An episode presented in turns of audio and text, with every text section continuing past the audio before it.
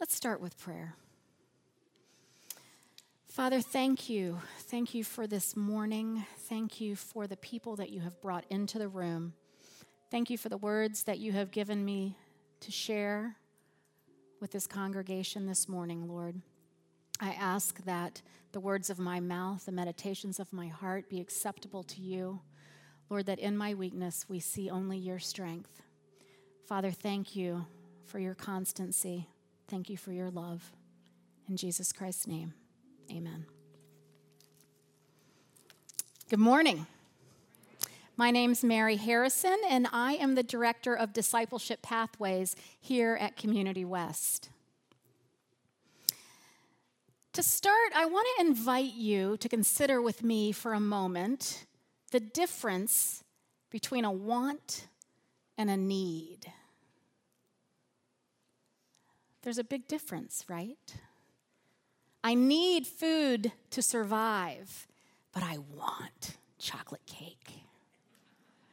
I need transportation to get to work, but I want a new car. They're not the same thing. Now, there's nothing inherently bad about wants. Some of them are quite good, they're nice to have. But the thing about needs is that they are essential. You know, as human beings, we get that mixed up sometimes. We mix up our wants and our needs. God never mixes that up. Our sermon this morning is from Mark chapter 2, and in this passage, it's obvious that Jesus sees the needs of our heart clearly. He knows our needs before we can even utter them. It's one of the reasons that we can trust Him. In Jeremiah 17 9, we read, The heart is deceitful above all things and beyond cure. Who can understand it? I can't understand my own deceitful heart. Who can understand it? God. God can understand it. We'll see in Mark today that people came to Jesus for all sorts of reasons. They came because he taught with authority. They came because they wanted him to cast out demons. They came because they wanted him to heal.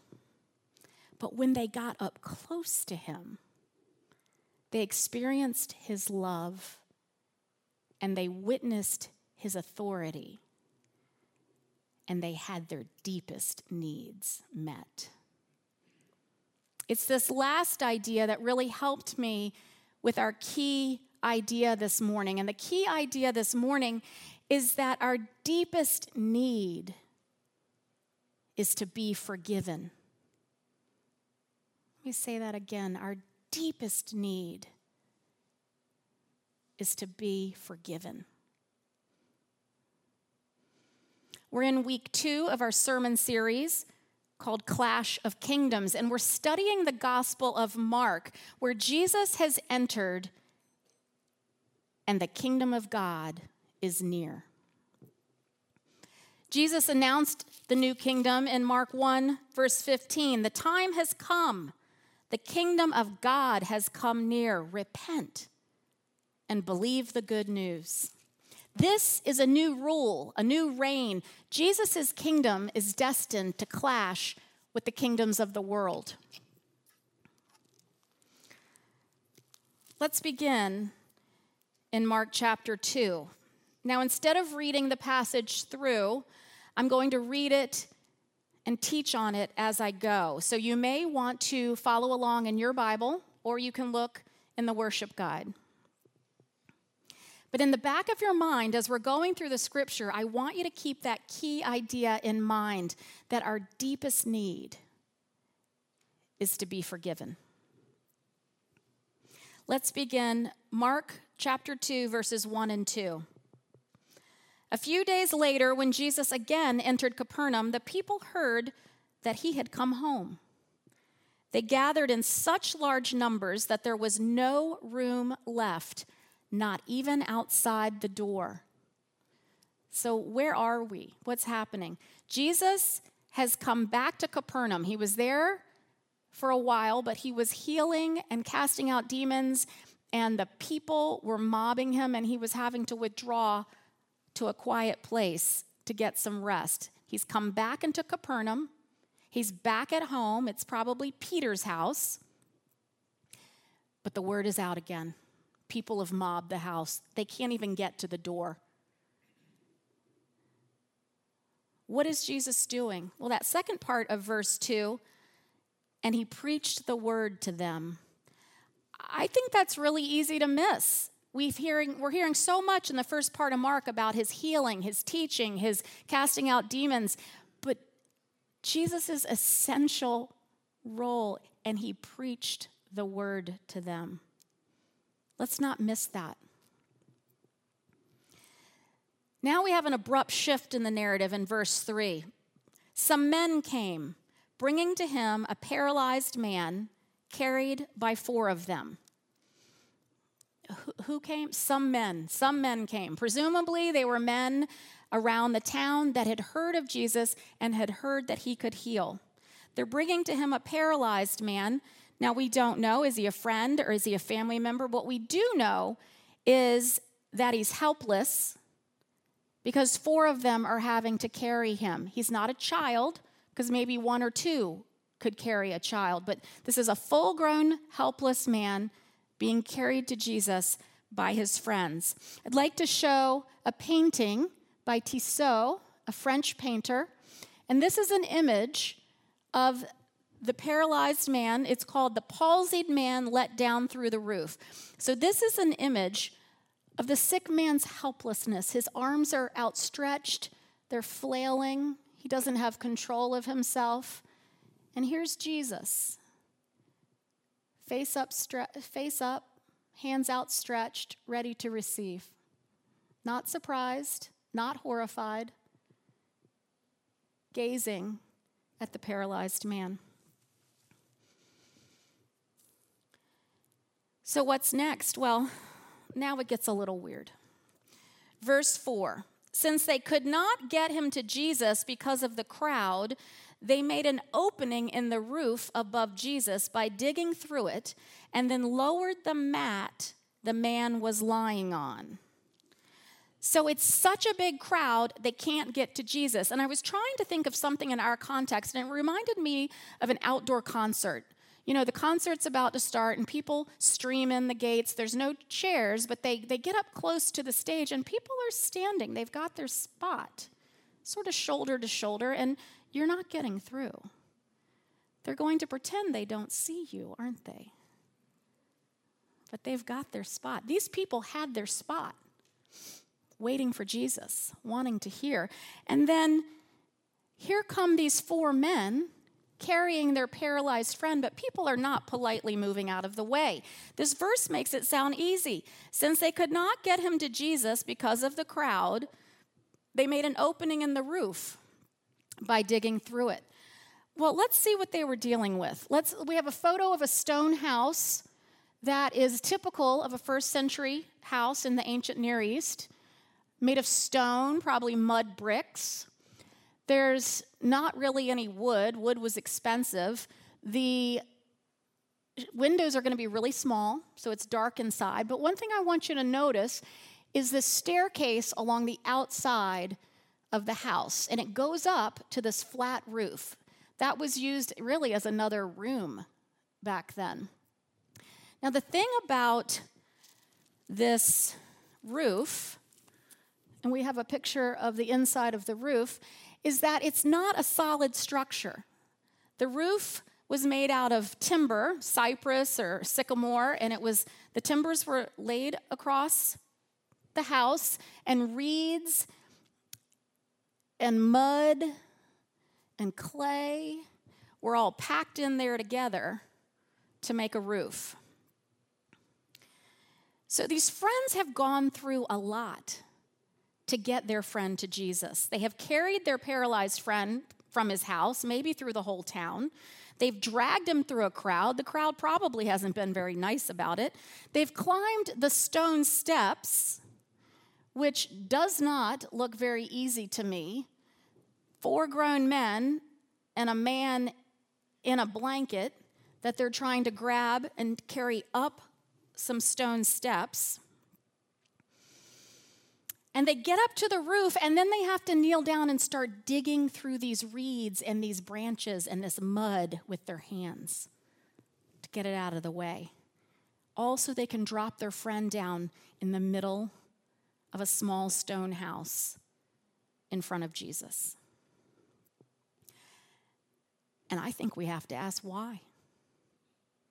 Why would they do that? And I think the only reasonable answer is that they believed that Jesus could heal him. Think about it. When you take your sick child to the doctor, you get them up out of bed, you bundle them up, you drive there, you wait in a room with fluorescent lights and lots of germs and other people, and you do it because you believe that the doctor has the power to help your child. And a personal story recently, one of our children had their tonsils out, and a few days later, in the middle of the night, because it is always the middle of the night, the wound started bleeding and it wouldn't stop, and it was really scary. And Tom and I got her to the car and we took her to the emergency room. Why? Because we knew that there were medical professionals with the tools and the expertise to help heal our child.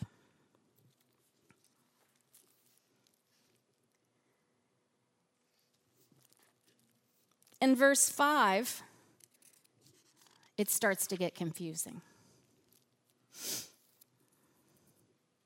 When Jesus saw their faith, he said to the paralyzed man, Son, your sins are forgiven.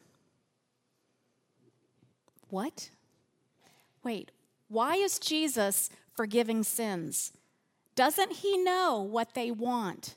Doesn't he know they are there for healing? Why is he forgiving sins? Can't he see that the man is paralyzed? Well, what does Jesus see?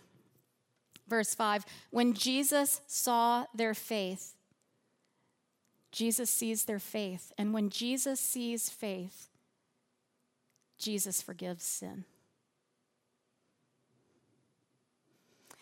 Again, we have to ask why would he do that? In my first read through, I thought, is Jesus being difficult? Why won't he give this paralyzed man what he wants? And I think we're back to that, that tension between wants and needs. Because Jesus, Jesus knows what they want, but he sees their greatest need. And their greatest need has to be dealt with first. And that brings me to my first point God can't ignore sin. We're currently in the second week of Lent, and in Lent we focus on repentance. We invite the Holy Spirit in to show us where we've fallen short, to reveal our sins to us. Not, not so we feel bad about ourselves, but because sin gets in the way of our relationship with a holy God. Sin entangles. It might start small, but the nature of sin is to grow. It's like a weed. If we ignore a weed, it chokes out the garden. And I think weeds and sin I think they grow so much faster than healthy plants and holiness. How do we root out this sin? Well, like weeding, it's daily. Daily during Lent, we can ask God to reveal our sins to us. And I find one psalm in particular really helpful for me. In Psalm 139, verse 24, I, I love it. I, I, I pray it back to God. You can look it up in different versions and you can pick the one that resonates with your heart. I particularly like the New Living Translation. In Psalm 139 24, we read, Point out anything in me that offends you, and lead me along the path of everlasting life. Feel hard? It does to me too. Sin is a hard thing to look at. But because sin keeps us far from God, we cannot ignore it. But this is where I say, take hope. Do not be discouraged because that verse, look at that verse, it's twofold. Yes, we are asking God, I'm praying to God and saying, Point out, God, point out anything in me that offends you. And then I am trusting Him and lead me along the path of everlasting life. So point out my offense and lead me to life. Once we're aware of how we are offending God, we can ask for forgiveness. Remember, forgiveness is our greatest need. God closes that gap between us and he leads us along the path to life. And like the man's friends who were down on their knees, digging through that mud and those reeds and those branches to get to Jesus, we might have to dig through a lot of filth we might have to dig through a lot of mess and be faced with our own sin to get to Jesus.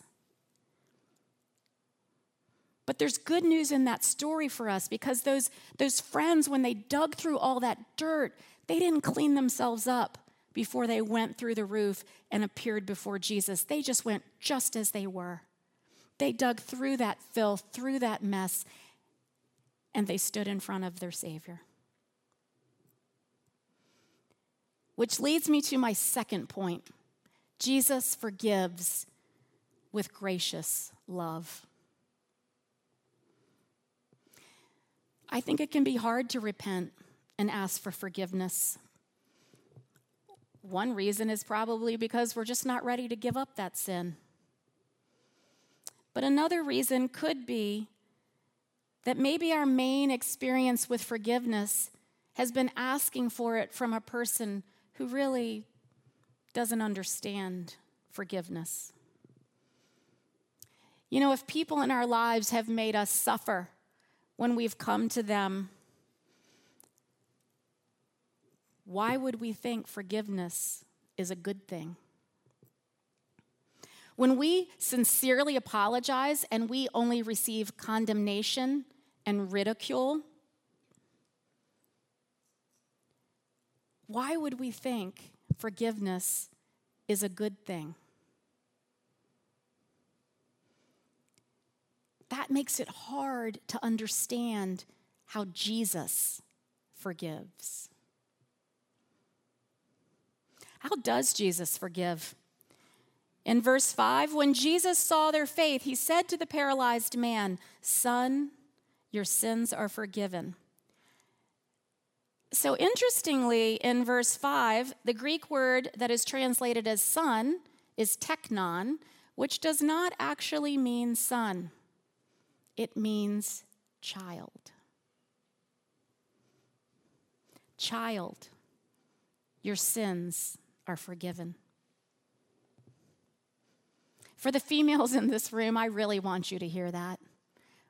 We're here, we're in this child, your sins are forgiven. Do you hear the love? Do you hear the gentleness in that? Jesus sees our deepest need, our most desperate sin, and he calls us child and he forgives us. I, I, don't know who might need to hear that this morning. Child, your sins are forgiven. When you come in faith, believing that Jesus has the power to heal you, child, your sins are forgiven. Can you hear that? Can you accept that? If you have struggled to accept the forgiveness and the grace that Jesus offers, I hope that today you can hear a fresh invitation in those words. The Apostle Paul tells us in Ephesians that God is rich in mercy.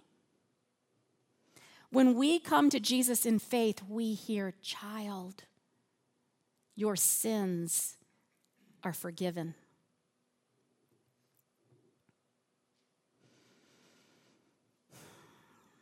We pick up with our story once again, and now we hear what the religious leaders, the teachers of the law, are thinking in verses 6 and 7.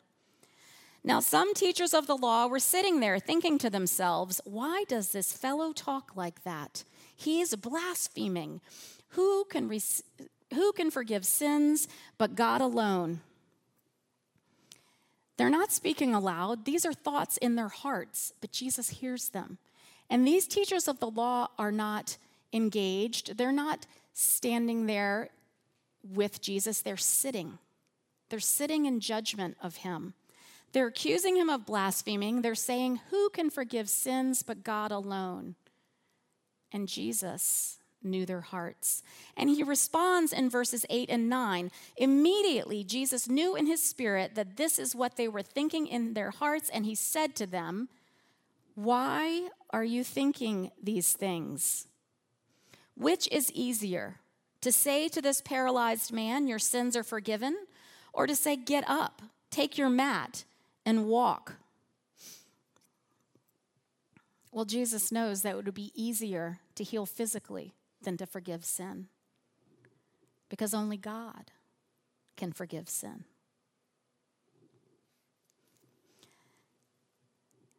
And now Jesus states his authority in verse 10 But I want you to know that the Son of Man has authority on earth to forgive sins. So, not only is Jesus stating his authority, he wants them to know. And this is where we have the clash of the kingdoms. This is where the clash of the, of the kingdom of Jesus is clashing with the kingdom of these religious leaders. They have shown that they know the law, only God can forgive sin, but they don't know the person who has come to fulfill the law. It is in the person and the name of Jesus Christ that we are forgiven. Peter tells us in Acts 10:43 that all the prophets testify about him that everyone who believes in him receives forgiveness of sins through his name. And now the final scene in the second part starts in the second part of verse 10. So he, Jesus, said to the man, I tell you, get up, take your mat, and go home. He got up, took his mat, and walked out in full view of them all. This amazed everyone, and they praised God, saying, We have never seen anything like this. So this man has stood up he has stood tall. He's walked out in front of everyone. This is not a secret healing. He's carrying his mat, so he's able to bend, he's able to pick things up. He's fully restored. Everyone was amazed. Everyone is praising, and everyone is saying, We have never seen anything like this. And of course, they haven't. This is a new thing. This is the kingdom of God that has come near. Which brings me to my third and final point, and that's that our transformation is a witness to others. In this transformation, what are they seeing? What's new? Well, everything's new. There's a new king, there's a new kingdom. And this is the king that knows that our greatest need is to be forgiven, and he has the authority to do it. Our transformed, forgiven lives bear witness to others about Jesus' power to forgive. Our transformation helps other people see the truth of the gospel. Now, there's one additional very important piece, and it's that now that we are forgiven, we are transformed to be a witness, we are also called to show forgiveness to others. Paul in Colossians says, Forgive as the Lord forgave you. So, yes, our deepest need is to be forgiven, but we are also called to forgive. We have been healed in order to extend healing. As we've mentioned this morning, Lent is a time to turn away from our sins and toward the living God. And if you've never placed your faith in Jesus Christ, now is the time to do it. No better time than Lent. Like the friends of the paralyzed man, maybe you're ready to admit that nothing else has really worked. Not exactly sure how to do it. These friends, this paralyzed man, they just came forward to Jesus in faith.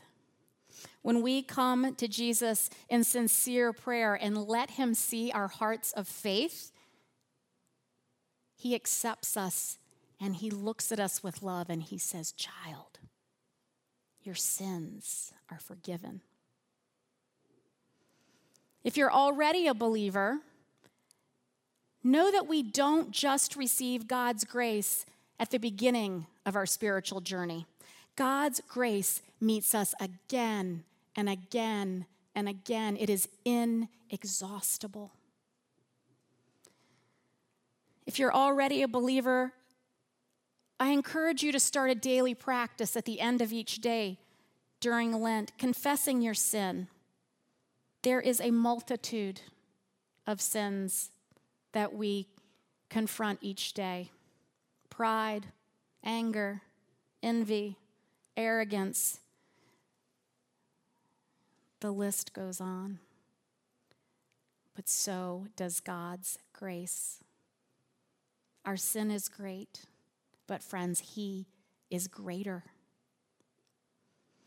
And because we know how much we ourselves need forgiveness, we must extend that forgiveness to others. How can we withhold from others what Jesus has so generously given to us? Our deepest need is for forgiveness. We hear child you are forgiven, so that we can turn and say to someone else, friend, you are forgiven.